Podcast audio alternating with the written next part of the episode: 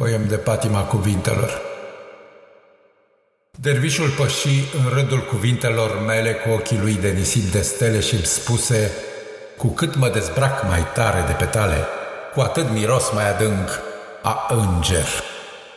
Apoi păși într-un vers al cărui capăt l-am legat cu lumină de o pasăre fântână și îmi spuse din nou: deschide-te, deschide-te poartă a porții.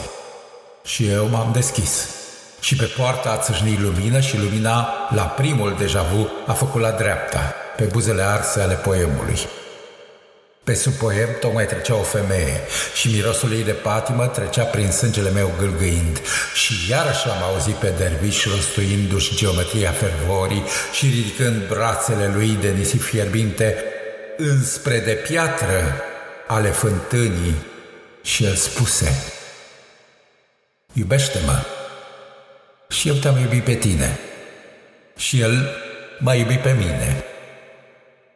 În timp ce, pe aceeași pagină, următorul tramvai se oprea la peronul poemului și eu coboram în poem și tu coborai în poem după mine și el cobora în poem după noi, rece de sete.